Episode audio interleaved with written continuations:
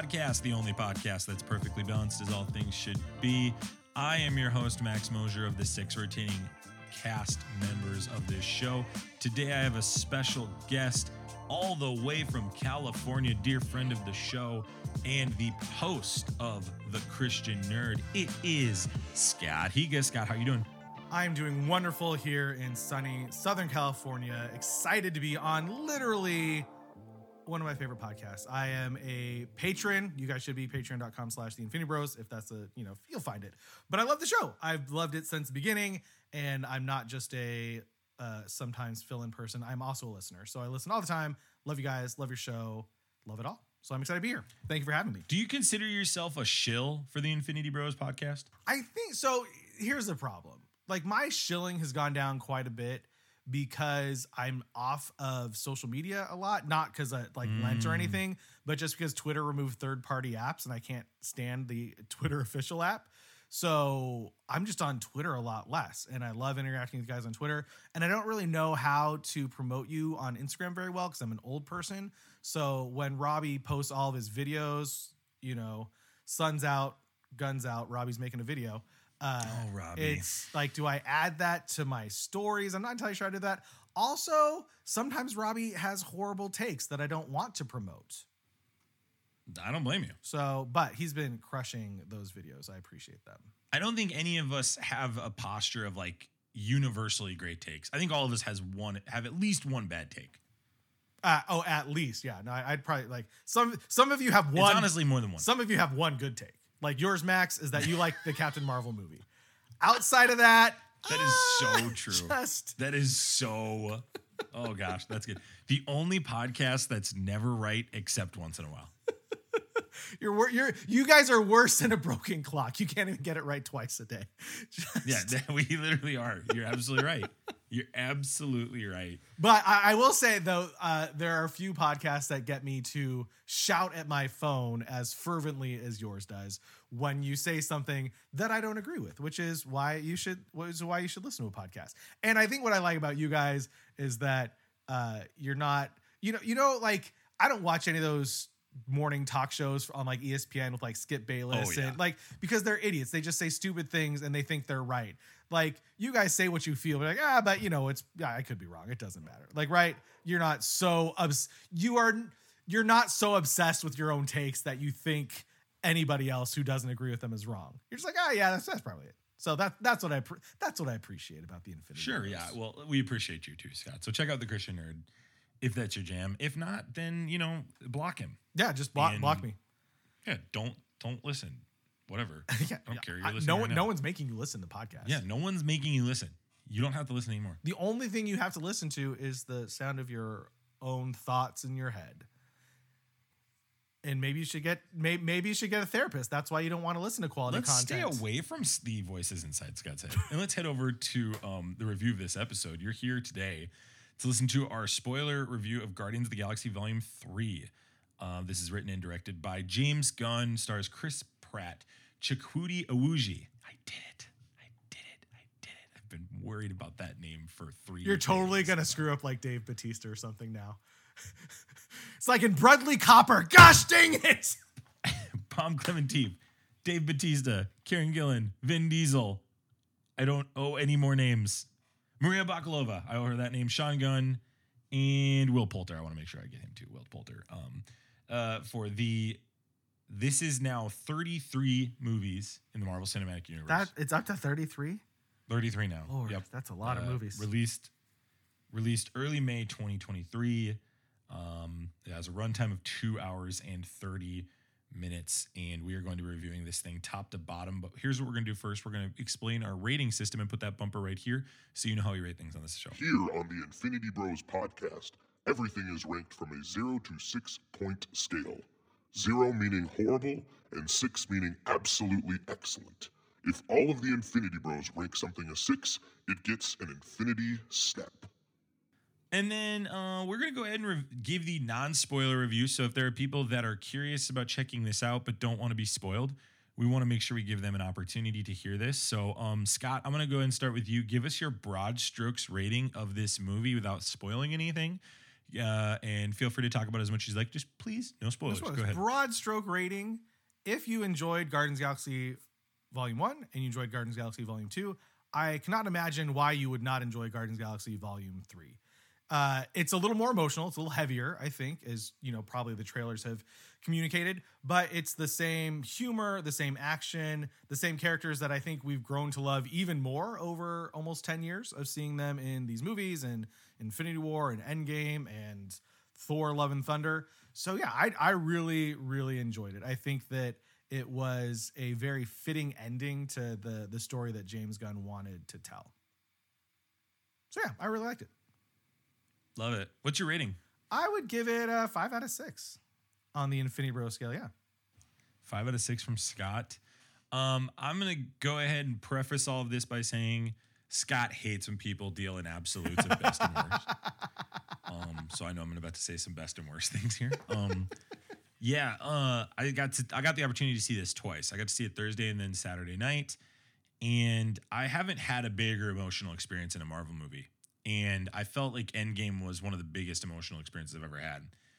And I really, I never thought that that emotional experience of Endgame could be topped, and it was topped twice. Wow. Uh, I cried at the same exact beats both times in both theaters. Uh, I cried multiple times. I've never cried more than once in a Marvel movie. James Gunn, in my opinion, has a trilogy here that is unbelievable. And this is not the best Marvel movie ever made, but it certainly is the darkest and most emotional. And I believe everybody who likes Marvel, not loves, likes, should see this movie. Uh, I, I really, really enjoy it. We'll talk about kind of some things in the movie later that there's a couple things I have nitpicks on. Um, there's also a couple. I- I have a really, really strong frustration with how people are speaking about this movie, and I'll talk about that later. I love hearing Max yelling at the internet. Young, young, young-ish man yells at internet. It's the best. I have ser- it's to me that I will direct my feedback to the critics because I think they are leading. I think they're leading people astray. I don't think they're giving people the full context of this one, and the full context is you're signing up for an emotional ride that if you uh, you nailed this Scott if you have walked alongside these characters through the in Guardians movies, Infinity War Endgame, the holiday special, and Thor Rag uh, Thor Love and Thunder, excuse me, then this is a must Yeah. watch. It's not it's a non-negotiable. Yeah. And um you will be rewarded for lines in every single one of those movies. You'll be rewarded for decisions made in every single one of those movies. And um this is what the Marvel Cinematic Universe is all about, this movie. So uh this felt like watching old Marvel all over again, which was great. So I'm giving it a six out of six. Uh, this is one of my favorite Marvel movies ever made. Dang it! Had I given it a six, we could have infinity snapped it. Because I, well, actually, you're the you're the only official bro on this podcast. So You're the guy that brought it down. by But, by um, technicality, all the Infinity Bros on this podcast gave it a six. So infinity snap that ish. It's okay. I I can also confirm I don't have a rating for him, but I can I, I don't have like a synopsis, but I do have a rating from Jared of six. So him and I both shared a lot of of, of the same similarities here, and there's some really heavy stuff we're going to talk about. So we're going to pause on here now. If you are going to listen from this point on, this will be a completely spoiler review. So if you haven't seen the movie, I'm going to have I'm going to ask you to pause, come back later, and check this review out. This is your spoiler warning. This is Prepare yourself. an Infinity Bros Prepare yourself. spoiler warning. When did you cry? Because I didn't like. I don't know if I'm dead on the inside, which might be the problem. Like I said, it's been a tough year for me, so maybe Sure. my emotional states all over the place. I like we talked about in the pre-show. I cried at Dungeons and Dragons.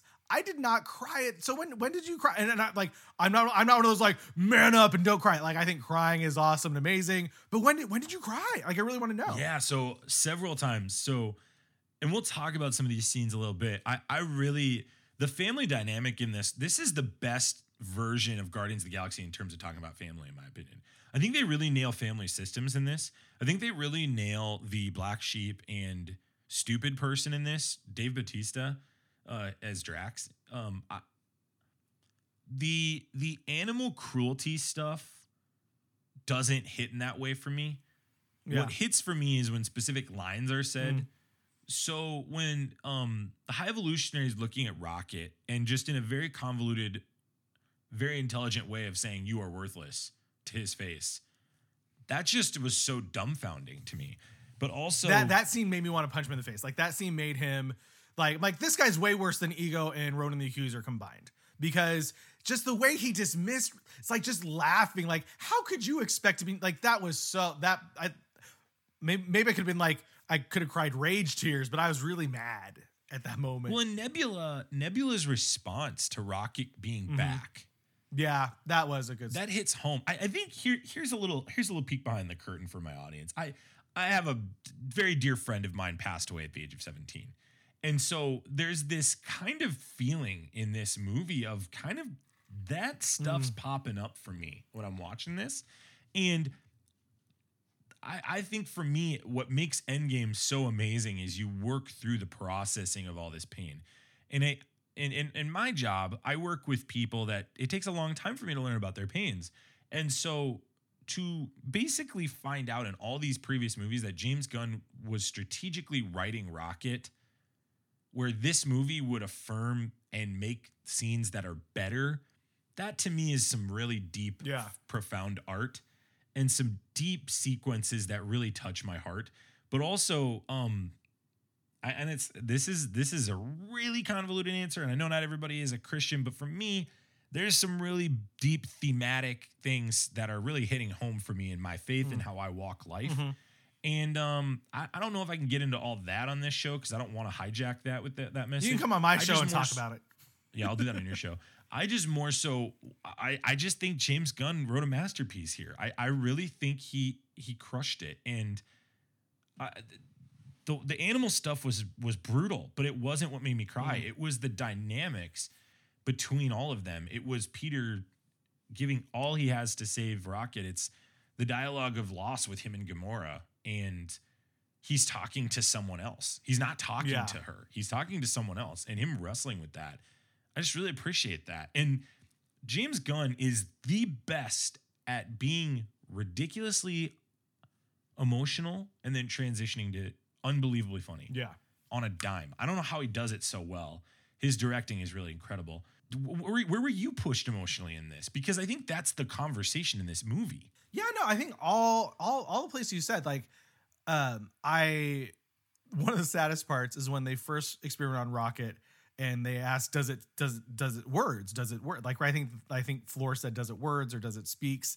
And he just says mm-hmm. hurts. I'm like, oh my gosh. And like and La- and Lylla, you know, rubs him. Like that was that was really sad. But yeah, I think I I was just emotionally I'm just emotionally invested in these characters. I think that's one of the things that why I wrestle with people comparing this to something like Shang-Chi or The Eternals, whether you like those movies or not. You're not going to be as invested in Shang-Chi, as great as that movie was, as I am in characters like we talked about, I've been walking with for a decade. I've seen Peter and Rocket and Gamora and Nebula and Drax, and I, I've seen them grow because I think James Gunn does a great job of developing these characters and having them have growth and potential, and then seeing it all pay off in this when we understand why. Like Rocket didn't have that much growth. He had all this. I just went back and watched the scene in Volume Two when Yondu's yelling at Rocket and saying, "It's because you're me." That's an amazing scene, and Rocket, Yes. like that's where Rocket changed. Like he has his growth moment. But then we go into this movie, which is like, oh, there's not really much room for Rocket to grow because emotionally he's engaged, he's invested, he knows this is his family. But going back to see why he is the way that he was, that was a genius storytelling stroke that James Gunn had planned since the beginning. And it really, it's really effective because Rocket's not in this movie a lot because most of the time he's on a table passed out. And so we we have the benefit of seeing Rocket's like kind of the the apex of his growth in volume two and then he's taken out of it. We still get a lot of work with him from the flashbacks, but then there's still all this other stuff for all the other Guardians to work out because I think Rocket kind of had his moment in Volume Two. Then in Volume Three, there's oh everybody still everybody else still has their own issues to work on, and I thought it was great. I mean, just seeing all these characters grow and change and develop. Nebula, Drax, Mantis. Mantis is unreal. Pom Klementieff is spectacular. We'll get to all that, but yeah, I just like I was just I was just moved by I was just moved by all the growth and character development, and then I think that you know like I followed James Gunn on social media for a long time. He seems like a genuinely decent person who really does care about other people, And I think that comes through social media. I think that came through his apologies when he was fired from Disney. He handled that really well. I, mean, I think I think he is a I think he I think he cares about people. He loves people. He wants to be engaged in relationships. And for him to say, I am Rocket, well, you can see why he cares so deeply about all the people around him because he went from a place of not caring about anybody at all. If his story mirrors Rocket's, which he says that it does. So I was just moved by, again, just being with these characters that we've been with for so long, seeing them in so many, so many stages, so many ways that they've grown, and then even finding new ways, right, with new Gamora and Peter unpacking that, and yeah, so I, yeah, it was just it was an emotionally moving experience because I care about these characters. The the scene in Endgame where Rocket is telling Thor, "I lost the only family I've ever had." He's not talking about the Guardians. Yeah, and that's insane to Mhm. me. And that's the level of writing that that movie just got better. It, it is it is required to go back and watch now. I would love to watch that movie through the lens of Rocket grieving Mm-hmm. and going, "Not again." like, oh my gosh, it's happening again. What happened the first time is happening Yeah. again. Um, let's talk about specific characters. That's that's how we like to break things down on this show. Um, we, we, we've kind of talked about Rocket. We've talked about his backstory. So you get Teefs, you get Floor, and you get Lylla. Uh, it is a Easter egg from the previous Guardians movie, the first one. That is one of his known associates. So in that scene where they're all introduced and Peter has the iconic middle finger scene, you can see Lylla's name and you can see his tag number from um from the High Evolutionary on that. If you go back, you can see that. This led some people people to believe that Lylla was going to be uh, out there alive, which I think is what makes her death a little more difficult. If you're somebody that cared about, I didn't know she was on. yeah, I didn't know that. the movie. Yeah, Linda Cardellini comes back to play to play a very heavy emotional moment again for Lylla. Um, what did you think of the CGI in this? What did you think of these animal portrayals? And do you agree with the critics on this animal cruelty is too much? no, because they're CGI animals. They're not actually torturing real animals. It's like it's not a horse race where all the horses die.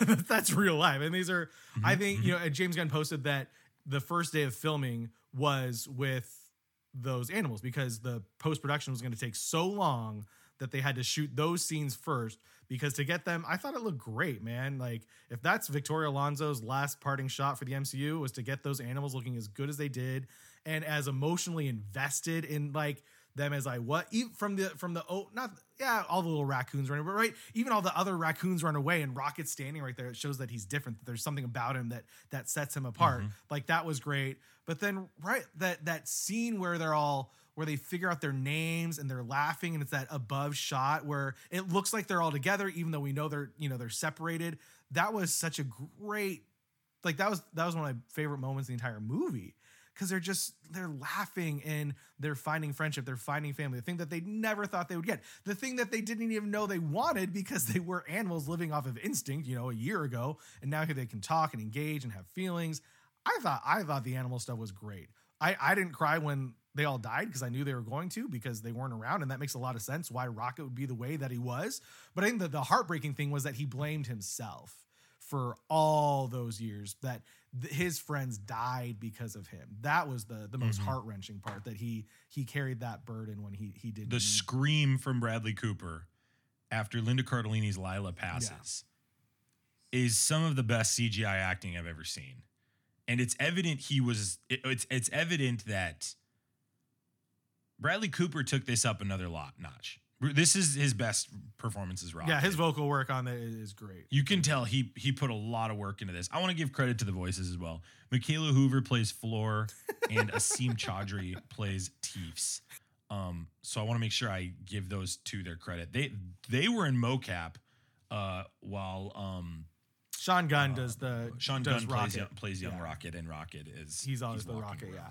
But he beating Sean Gunn, right? Like he does such a great job of cap, and and that's what like like that. I don't know. I don't know if Sean Gunn and Bradley Cooper ever even met in real life, but the way that you know, I don't know how they do it, but like Sean Gunn's performance works so well with Bradley Cooper's voice and his like vice versa. Like that's that that's always been great with Rocket. That I don't know how they accomplish that because voice voice acting like voice of work, it's hard. Like in a lot of the the What If series, right? not everyone was great at that because voice acting is entirely different. So for Bradley Cooper to be able to crush it like he has for this long as Rocket was was really great. What do you think of Mantis and Drax kind of coming back, and especially after the holiday special, it feels like James Gunn was very strategic in that relationship, making sure the audience is reminded, like, hey, this is the pairing. This is the pairing right here. They're both a little awkward. They're socially awkward. Their their pasts are are pain filled, and it's drawn them to each other. We saw that in Guardians Galaxy 2. How did you feel about their relationship in this movie and the beats that they had to carry, which both are incredibly emotional, not just about each other, but about their own personal Yeah, stories? I think that I would I would sign up for uh, Mantis and Drax like buddy cop show.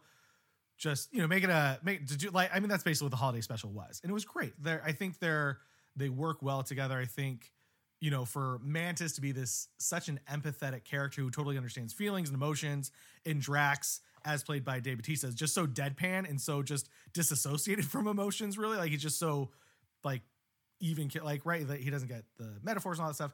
I think it's, it's an amazing pairing. I think Pom Klementieff and Dave Bautista work really well together. Um, so yeah, I, I thought it was great. I really enjoyed their their relationship, and you know that that moment when Mantis like says that he's dumb, and and Drax is like, "You think I'm dumb?" and how heartbroken she is in that moment, and thankfully she can go, "Hey, forget." But you know, just seeing how she doesn't want to pain him at all, Dude, that's a scene that makes me cry. Just like it's there's some super deep like I feel like a lot of people are gonna see those scenes and go, Yep. and a lot of us are gonna be like, I wish I had that power that I could go back and and right. We regret so many of the stupid things we say all the time. If I could go back and just say, man. forget, forget that I said that, forget that I said I was angry, I was I hadn't had enough to eat. I just listened to Max and Robbie talk about She-Hulk, and I was so angry. Like, right, like I couldn't like help myself. You didn't like She-Hulk? No, I, I, didn't like I love She-Hulk? She-Hulk. You know me, I'm a Mark. Okay, I, good. I was gonna say I a love Mark. She-Hulk. I love everything Ah, okay, fair enough. Except for me. except for Mandalorian. Karen Gillan, let's talk about her as Nebula. She this was un- unexpected to me. I was I was not expecting her to be one of the main stakes of this. It's evident that Peter Quill takes a back seat in terms of lead. He he's trying to lead in this, but he's so sidetracked by Gamora that he he just struggles to do so. Whereas Nebula has this five year gap of Endgame that really allows her to one, she's upgraded physically, she's upgraded emotionally, she's upgraded in terms of her voice. In the first couple movies, she's just kind of sitting there in the back going growling, Yeah. kind of. And we see that dynamic with her and old Gamora. Um, but Nebula really leads the charge emotionally in this of just like the airing the frustration of the tensions in the family, but also really, really being very empathetic to when Rocket they're, they're watching him get tortured, and she's just tearing up, and you know when you're watching it, you're like, she's got to be most tight with Rocket because she spent five years trying to fix this endgame problem with him. Uh, you know that she's she's so frustrated with them, but she loves them. She's never had people to love before. Her first time smiling probably ever was five years ago on that ship with with Tony when they're playing paper football. I just think the journey that she takes in this, and that James Gunn, I, I walked out of the the first time going, "Wow, Nebula really took the biggest journey and leap I think out of everybody here," and and, and I really appreciate because that was a character that in the first movie I was like, whatever, she's fine, don't really care, don't really need her, and now I'm like, I really hope Karen Gillan calls him up and says, "Let's keep going." Like I really hope she is one of those actors that says, "I want to, I want to hang out a little more or come back in a future movie." Um, what were your thoughts on? I was on- I I mean I thought she was I mean Karen Gillan's great. Um shout out to Amy Pond. Uh but Are like you are you a Doctor Who fan? yeah, yeah. I'm not as up on it as I should be because, you know, kids and life. But but I was I was really kind of taken aback. Like that's the one like character development part that it didn't make sense. Like why she was so mean to Drax and Mantis. Like that part was really weird to me. That's the one part that doesn't really resonate or seems like it makes sense. Like she was like she was really really just mean to them. And that's one, and, and, you know, it led led to a great scene where Mantis is like, oh, like you just think we screw up and like you just want to get things done, which I get, but like it, it seemed out of character because she had grown so much in her capacity for empathy and concern and caring about other people. So that just seemed a little off actually in, in, in the whole movie. Like that's the one part that doesn't really stick that that sticks with me. It's like that did not make that much sense. to me. Yeah, and I wonder if she's taking out her frustrations about other things happening on them. I mean, yeah, but But I hated the movie because of that. Just kidding. No, there's like it's it's it's the one it's the one thing where it's like every every everyone else their relationships and how they're all interconnected makes sense. It's that that just that felt a little off. Like why she why she why she chose to be so mad at those two and not not Quill who she like she carries his body and like tucks him into bed when he gets blackout drunk. Like she's not mad at him about that, but she's mad because Drax and Mantis screw around a little bit. That just seemed off. Is it a weaker position kind of on the team? Kind of like Drax is obviously this big bulking guy, but systematically he's very low on the totem pole in terms of intelligence, whereas Mantis just kind of tagged along at the last movie Yeah. and she kind of listens Well, to everybody. Yeah, but so did Nebula. Nebula tagged on at the end of the last movie too. I But mean, she- Nebula brings value in terms of fighting compared to the other. Di- I, I Mantis. Total aside, we didn't talk about this, but Mantis's power skill set was on display in a way that the other movies didn't even touch. I wish. I wish we could have seen what she did in this yeah. in Endgame. I also liked when they had their spacesuits on and she was just jumping around because she was so happy. Like that was Yeah, and she's like falling on her on her head. head. Hilarious. Like it was James Gunn had her fall on her head three different times. I thought, did Mantis die? Because she la- like also Second time for sure. Yes, no doubt. totally expecting somebody to die. Nobody did, which was crazy. We're gonna talk about that. We're gonna talk about that. I want. I want characters, and we'll get to the the big the big stro- strokes here. Peter Quill, you talked about he gets drunk at the beginning. Some people have said that that's like a loose end that wasn't tied up. I want to speak to that. I I think that is literally picking up from where Endgame left off. That's how I look at that scene. I'm looking at that scene, and this is where this movie really hits it home for me, Scott.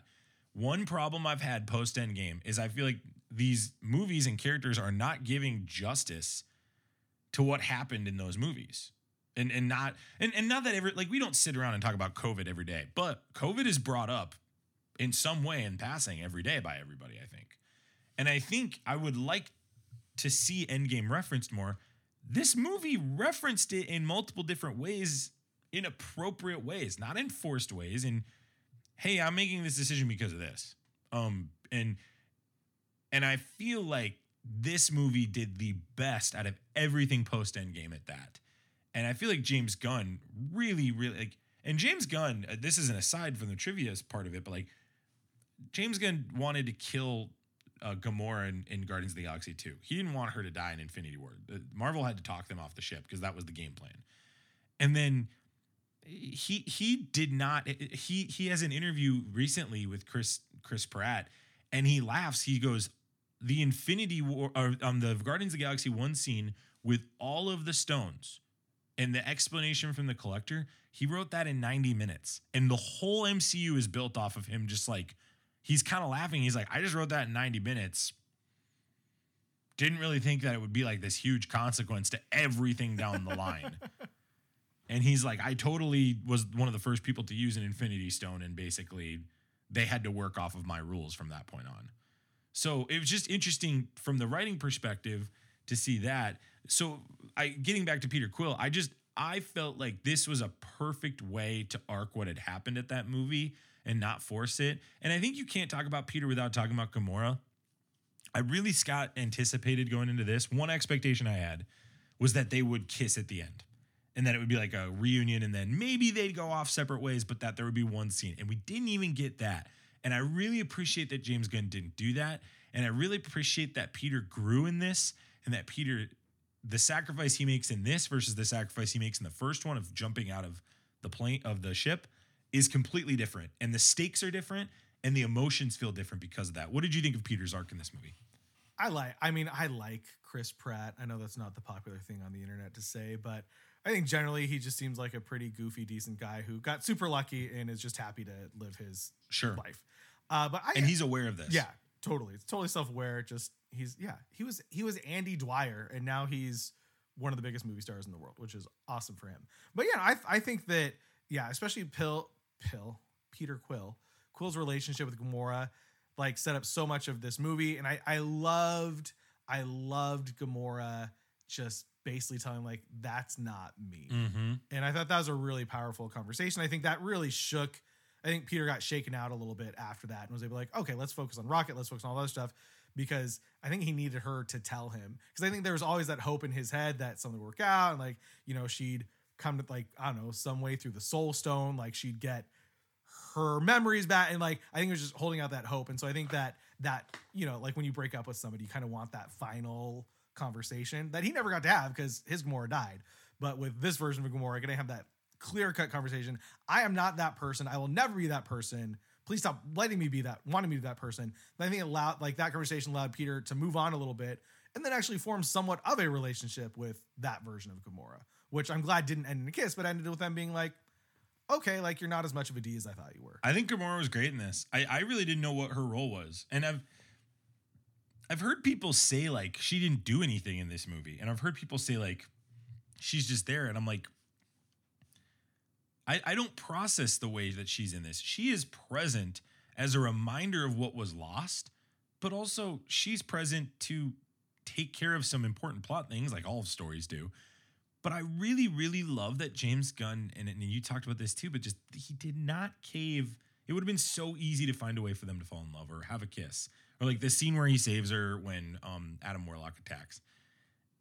I think it would have been easy to do that. And they, they made a really great choice in not doing that. And I, I tip my hat to James Gunn. And this served Peter Quill's character and it served his future in this whole MCU. And it- yeah, and it, and it served Gamora well too because she was so convinced that she could not, like this version of Gamora was so convinced that she could not be a part of this team.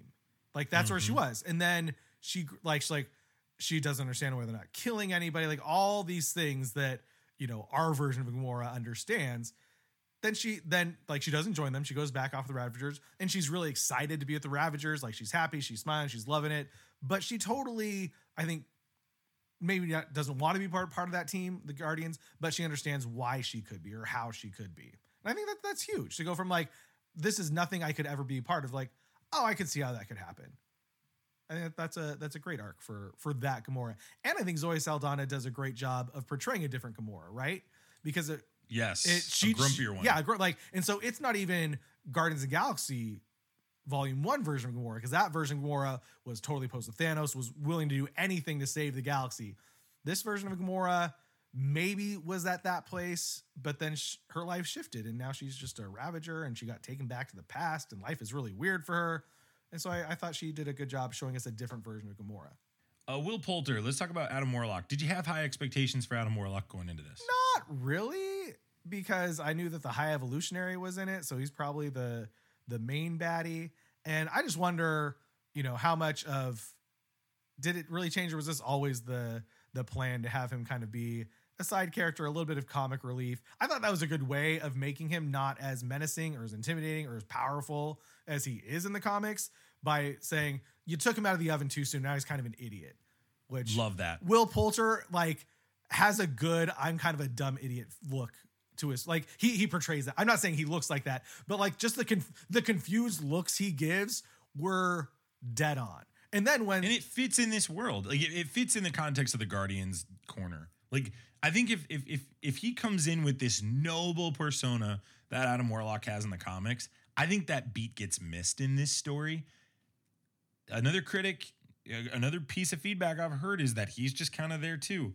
I don't feel that as well. I think his arc was very intentionally set up. It was evident that they wanted him to be a guardian at the end of this. I, I think I think they're forming the Infinity Watch after this. I think one of the things that they're doing is Guardians of the Galaxy will be a thing for a little longer, but then there will be an overarching need with Celestials or whatever that they'll have to form an Infinity Watch.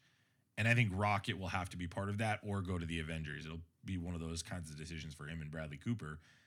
But I think Will Poulter had to get introduced sooner or later as Adam Warlock. Like this has to happen. We can't just let him sit on the side to do this. I I thought Will Poulter was great. I I don't think anybody was bad in this. That's kind of what I'm saying. I don't think anybody was bad in this, Scott. I really don't.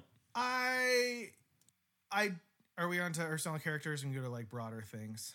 Well, let's let's go to high evolutionary, then we can go to broad here.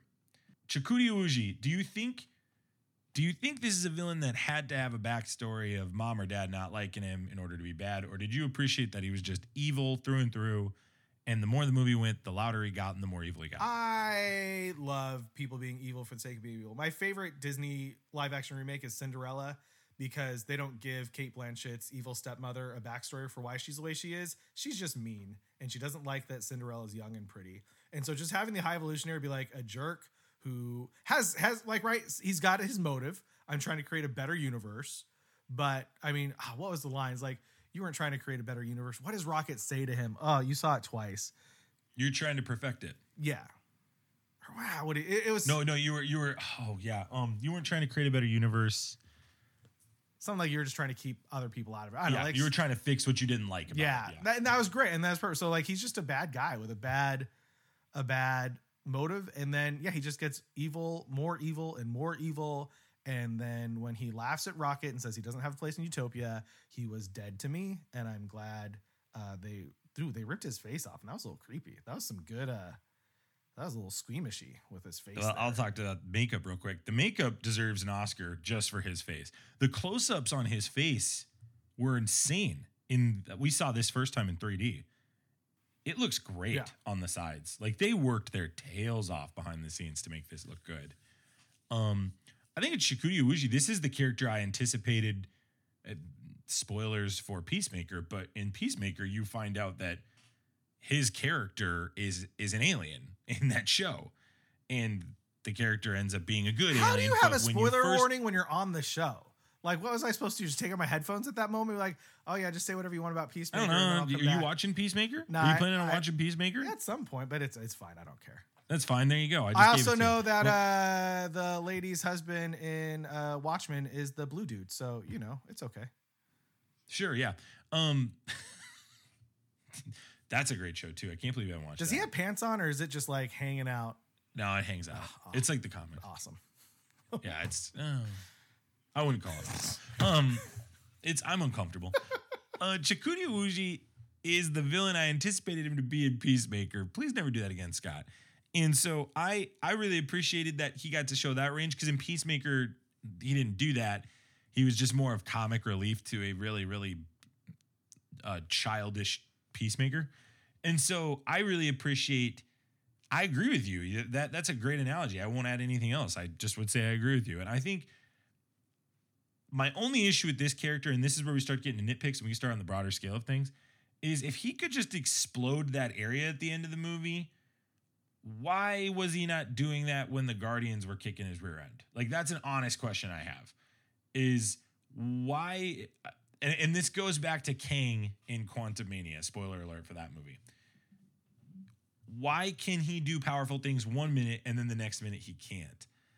I'm, I'm having a hard time with that. And I think Marvel really's got to be more consistent in this. Don't give them these overarching incredible powers just to not use them when it matters. And in that scene, Well, the high think you do that. evolutionaries were like suit based, and so they were like jacking up his suit, so he couldn't. I didn't get that from him and Rocket. He had Rocket pinned up there. Then Rocket does the the boots, and then they shoot him up and punch him. I just I felt like I thought they were pretty intentional of showing that his his suit was getting jacked up, and every time he used his powers, his suit glowed. So maybe maybe maybe I was that, wrong. that was my head canon for filling in that plot hole, and I don't care about plot I, holes. then ex- explain that a little better. Then that's my feedback. I would like that explained a little better, so that way I don't have to come on this show and nitpick that and and look like a big um, mouth breather, sweaty guy. I can see Mac, Max right now, and he is neither sweaty nor breathing from his mouth. I'm not sweaty at all. I actually really comfortable. It's nice outside. What's nice for you? Uh, 75 to 85. Oh, that is nice. Preferably 75. Like, like I'm talking like outside. Oh. Inside, I want it 68 to 72. Sunny with a high of 75. Okay, you were wanting to talk about something else. Go ahead and um, go ahead and. Oh, I, they they made such a huge deal about the other Ravagers in Volume Two, and they were not in this very much as I thought they would be. That was kind of disappointing. And Michelle Yeoh wasn't there, which was a bummer. Yeah, what was up with Michelle Yeoh not being there? Great point. she went That off. is a great point, Scott. What the heck's up with that? she went off. This is the year Michelle Yeoh. I know, but yeah, that, We really could have used her in this one. she's the best at everything. She literally is. I know. So uh, that was one Oh, thing where it's man. like, Good what point. happened? Like, you know, and I love, like, I think they fit in really well in Volume Two, and the Ravager funeral at the end of Volume Two is one of my favorite scenes in the trilogy. Chef's kiss, right? But, but just they seem like to have Sylvester Stallone, right? It just seemed like a little bit of a bit part that wasn't you know, they could have found a reason for Gamora to get there other than that, but it was fine. That's that's my nitpicky on that. This is the good and the bad you get with James Gunn, though, right? Like, I mean, as great as James Gunn is the emotional storytelling and at the hard conversations pivoting to really funny jokes, he's going to put his people in every single one of his properties. And it, it drives me nuts because his wife's there. Yeah. And it's like she every time she's in a scene, it takes me out of it because I'm reminded of DC. I'm like, dude, she doesn't need to be in the scene. Well, what are we doing here? She won't be in any more MCU movies. in in, some, in as as a viewer that doesn't know anybody, it, it can be frustrating. But as a person, I tip my hat to him that he's always got the. You kind of said this earlier. He just he strikes me as a guy who cares about his tribe, and and those are people in his tribe, and that and and it seems to keep growing. Like, right? He doesn't seem like he's got four friends. Like, right? It was Nathan Fillion, State, Steve Agee, his brother, Yep. and Michael Rooker. But now it's Pom Klementieff, it's Chris Pratt. It's like all these people that he's been adding over the years. it's Bautista now. Bautista Bautista's for sure going to the DC. John universe. Cena, right? He Book just it now. he like he Yeah. seems because he apparently has done the emotional work to be an emotionally healthy human being. His capacity to grow and love people is growing. His capacity to love people is growing, and so he keeps adding all these friends. So at some point, when he makes a movie, it's literally like he can cast everybody that he likes because he just has so many friends, which is great. Yeah, that's that's long term not a good thing for movies like Superman, but we'll see. Uh, so I didn't. Yeah, I, I didn't. The Ravager stuff was all right. Um, I thought I was crying laughing when Nebula was trying to open the car door. Oh my word! They yes. made they made use of their one f bomb very well. That was so funny. That it was unreal. I was dying. and it, that was an ad lib scene. That was not Was it? Ad lib scene. Oh my gosh, that was really like way to make the use of your your one f word there. Uh, made the most of it. And anything else right off the top? Let me uh tell me what you thought, and then I'll, if you have any more random thoughts, I'll see. I, I wrote I wrote some down, so let me see if I got anything else. Yeah, no, I think for me the the other nitpicks and things I say about this movie that uh were frustrating. I, I'm frustrated that we didn't get a epilogue of Rocket meeting Groot. Um, I think that was a huge miss here. My gut tells me we will go we will get that answer down the line with another Guardians movie. I have a difficult time seeing how that happens though without James Gunn helming it. Yeah. Um I loved Cosmo. Oh, that's right. I loved- Cosmo's bit of a good bad dog with Kraglin was so Yeah. funny. That's an example of every single emotional beat was sad, and then they would go to that scene, and that just would cheer me up and bring me right back into it. And I really like. I think some people might watch it and go, oh, "It was done too much." No, I, I feel like it was the perfect, perfect, appropriate amount. Then to peak where Kraglin uses the ability that Yondu gave him. Oh my gosh, that was earned. That was years in the making. That was a years in the making decision. Guardians 2 was a long time when ago. Adam Warlock attacks nowhere and he tries using it, it just like bounces off of him. It's like, who, Yes. who did that? Like that was that was great. Like that was hilarious. It, it moved Kraglin's like it showed us about Kraglin, but it was also very very funny. I agree. And I think to bring Yondu back was a stroke of genius. Obviously, another reason for James Gunn to bring a buddy back into a movie. Um, I, I also really liked that Adam Warlock kicked the crap out of everybody at the beginning. Yeah. I think it showed that they weren't as powerful as they thought they were. Uh, it's a great storytelling device when you can take away everything from somebody. I thought the nowhere stuff was really good. You get the big CGI third act fight, but I think you had to have it. I think you had to have it in this one in order to advance what they did. And I love that Marvel continues to make an emphasis. I, it, it, I'm sure it's a law. I'm sure they've got some rule that like every Marvel movie you have to save people, and they're saving kids. They're saving the animals. I really like that. I really appreciate that. And in this one, it's like over the top with like the Noah's Ark kind of look. It's just comical, but I love it, and I'm, I'm right, here like for we it. go we go to we go to superhero movies to see people being heroic and saving a ship full of kids and animals. That's super heroic. I am for that every time, over and over again. And th- and that's what I like about like the third act, the third one of these movies, right? Is like they don't have to become heroes; they are already heroes, which is a fun part about a trilogy, right? Of, of seeing this end, and that's why I really like Captain America: The First Avenger is because Steve doesn't have to become a hero; he's already a hero. He just needs the body. Whereas you look at the origin stories for Thor and Iron Man, like it's shifted. Like they have they have they have the tools to be a hero. They need to have the heart. Steve was always, always, always a hero. He just needed the body to match his heart, which I think. And this is why Thor is kind of mid now because Thor continues to deteriorate, it feels like, as a power set of a character when he doesn't need to. And it's kind of the same problem CW's Flash has. It's like you can't have a character that OP without writing some emotional t- traumas in their Mhm. story. I don't know. I think it's kind of how it works. um, no, I, I, I think, but I think Kraglin was really good in this, and I think the Cosmo, Cosmo was just a, a very big surprise. I really liked the ending with Groot, um, and the the I love you guys, and that was according to James Gunn, he has confirmed this. That was from for the audience to finally be able to understand him. It's like we're Gamora in that scene, so I really like that. we spend enough time with this character that we understand his language. Yep, we understand his language now, and it's like I I really liked that. Thought it was a good pivot from We Are Groot in the first movie, and yeah, I really I really appreciated Groot's arc as well. Groot's always great to be in the background. he doesn't have to do anything past look really cool and hand guns off and be part of the hallway fight. The hallway fight.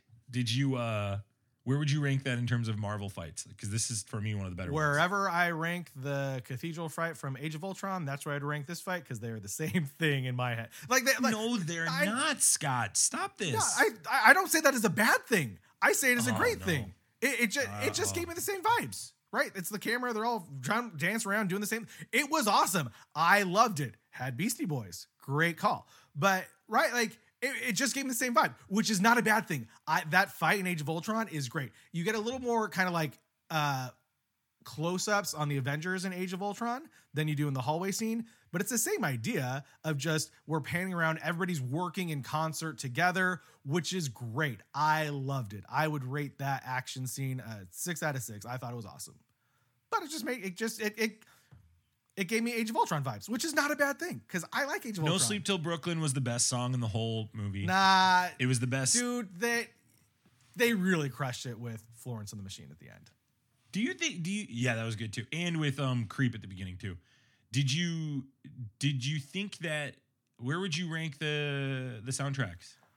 So Like do you think this was better than the second or first one? I apparently it's not available on Apple Music. I use Apple Music. Sorry, I'm not young. I don't use Spotify. So I can't like. Whoa. I mean, I could make the playlist myself. I'm like, I'll just go. I'm part of me is like, I'm just gonna go to Target and buy the CD because I have a CD player in my car. Again, I'm old. Uh, but you know, there were some standouts. But I, I don't know, like I because I, I very often people ask me like, "Oh, how'd you like that movie?" I'm like, I don't know. Like, it's really hard to judge this movie ver- with ones that I've sat with for a long time. I think even more so with the awesome mixes because that first one I listened to over and over and over again, and it introduced so many songs that I'd never heard before. So I'd really have to sit and listen to the album to really know how I feel. But I think the first one was better than the second one. Here here's how I know it's already it's already a good one is uh I coach track and field and so we're we have our throwers and we're next to the field house where lacrosse is getting ready for a game and they're blasting music. They were blasting the Beastie Boys song. Yeah. hadn't heard hadn't heard anything other than pop till for two, t- I hadn't heard anything but 2000s music all year. First time I've heard anything before the 2000s. It's a good song too, man. It's it's a great song. It was awesome. It was yeah. It's it's amazing how James Gunn did it. There was a video of Florence from Florence and the Machine watching that scene. It was really gr- great. She was all just tearing up. How'd and they feel about it? She loved. I mean, she should she was crying. Like it's it's beautiful. Like it's a beautiful. Like yeah, man, they nailed that song. They they nailed that song choice. And then like you know at the end where there's just the beats and it's hitting, and then I know it's gonna build up again, and they all just start dancing around. Yeah. The end, ah, man, the ending was really good. The ending was really good. Let's one more thing. Do you think it takes away from the emotion of this movie to not kill somebody? No, because I think that's a that's an easy way out to make something emotional. I think creating the level of emotional tension that James Gunn did without killing somebody is a lot harder He centered do. around almost killing people though. He almost killed Rocket. He almost killed Peter at the end. Yeah, but You can make an argument everybody almost died at the beginning of the movie. yeah, but the emotional heavy lifting of the relationships, I think it's much harder to get emotion to delve those relationships for emotional impact than it is a death. So I think that yeah, people almost dying And and but that's the thing too. Every time somebody almost died, I thought, oh, is this it? Is this person dying? Which I kind of like going into a movie. Like I thought Mantis died when she just fell on her head. I'm like, oh, that's a really weird to make the Guardian like, like, or I thought Drax was gonna die. I'm like, oh, that was really sudden. Like, Well, and it's it's not that he. I, I guess I'm more asking like, did Marvel say you can't do it? Because like he he's not afraid to kill people. He's made that pretty clear. Um, I don't know. I I would have really actually. I walked out of this kind of going. I really would have liked if Peter would have died. Because because that's the one that of everybody I wouldn't have thought was going to die going into it. So I feel like that would have been a really really clever way to do it. I thought Rocket was gonna die for sure. Like that was like I was, oh, everyone did. That's what I'm saying. but yeah. I, so I was surprised. And Bautista. I think everybody thought Bautista was going to die because he's the most vocal about not going to come back. But Zoe Saldana doesn't. She doesn't want to come back. She she's she made it very clear this is the last one. Well, she like, stopped being a rad-. Ravager. But everyone says that until, you know, Papa Feige's like, do you want to come back for $20 million? I, I agree. Until until it's you know Avengers, everybody comes back for this one seven. Yeah. You know. So, no, I, I was fine with nobody dying. I thought emotionally there was enough heavy lifting and things other than people dying. I did with the Peter thing at the end. I did think that was nice, full circle from the first movie. Yeah. And I think the the painting with the two fingers. Uh, forgive me, I'm not remembering the painting or the artist's name, but I know that that was a reference to that. I thought that was obviously great imagery. I know a lot of people are struck by that. The newspaper with Kevin Bacon talking about his alien abduction. Oh, so good, So fun. so, good. Well, you're you're leaning into kind of my next point is. Uh, with that ending, did you feel that that was satisfactory for how the, this trilogy started? Yeah, I think so. It ends up back, Peter's back on Earth with his grandpa. Like it, it kind of, it sort of comes full circle. So yeah, I, I yeah, I like it. Of all the Guardians characters to come back, do you feel like it's okay that Peter comes back? What more do they have to tell with his story, in your opinion? Mm, I think there's a lot you can do. So if there's a legendary Star Lord movie, like if Chris Pratt is like headlining his own movie, I think there's a lot there because you know he's figured out what it means to be a hero with a team, with his family around him. So what's it look like to do that when you're back in unknown areas? Nobody knows who he is. I think James Gunn said that people on Earth are unaware of who the Guardians of the Galaxy are. So I think there's a lot there to try to, you know, once again figure out who who he is without his family around him. Family being the Guardian. So I think, you can do some stuff there. here's my theory, and I talked about this earlier. I, I have a theory right now that Chris Pratt is going to be in Secret Invasion, and I have no evidence of this, but I have a I have a theory that Chris Pratt is going to be in this, and that the reason Chris Pratt will be in it is because Don Cheadle will be discovered to be a, a Skrull, and Nick Fury will have to turn to somebody he can trust, and he knows that Chris Pratt's character is an unknown, and that just he just got there. And I feel like that might be a great, clever way to one, give Chris Pratt a great serious role within the context of the Marvel Cinematic Universe, but someone else has to know about these Skrulls that's not Captain Marvel. Um, and it, I mean, Nick Fury can be that person, but it would be really great to have somebody like Star Lord be the messenger, where everybody's like, "You're, you're who? I'm a legendary Star Lord." Like, I think there would just be some really cool things, and maybe that's not at the beginning of Secret Invasion because I know he doesn't necessarily match the tone of what I think they're trying to go for that show.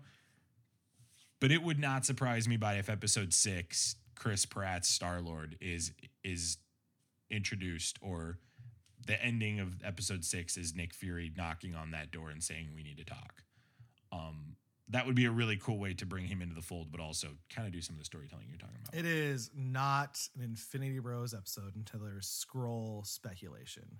Just Skrull watch. baby. I'm glad that like I mean we've gone an hour. I'm glad that it finally popped it popped up. Like I feel like this I got the full experience of being on the Infinity Bros podcast.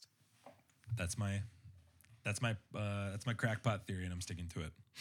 So What happens if it doesn't come true? Will you be disappointed? And uh, no, I wouldn't be disappointed in that one. I just feel like that would why be why don't you why don't you like Secret Invasion? Because it didn't have my stupid theory come true. Well, that would just be a crazy curveball that I feel like would really, really push the genre, but also, I don't even think you have to do it at the beginning. I think they could do it at the end. I think it'd be a great way to like continue the story, and that's Chris Pratt's job now on Earth. Fine Skrulls. Find Skrulls and be part of that process, and then that gets him back in the galaxy, kind of reconnecting. Um, I don't know. I just, I just feel like I, I'm trying to wrap my head around what his job is from this point on, and and I appreciate your perspective of like hey, a solo movie. Let's rev- let's remove everything else and put him on Earth. What does that look like? I think that's a good idea. Even then, that doesn't excite me. If I'm being honest. I've never read any Star Lord comics, so I'll go and see what the uh, source material they're working from.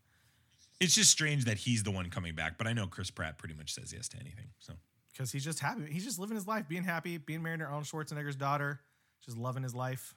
living the dream. Well, uh, you can check out Scott on the Christian Nerd podcast. Uh, any other spaces you want us to send people your way, Scott? Nah, that's about it. Just go to christiannerd.com or search the Christian Nerd in your favorite podcasting app. Don't go to your favorite podcasting app for us. Go to your least favorite one. Yeah. The one that you never look at.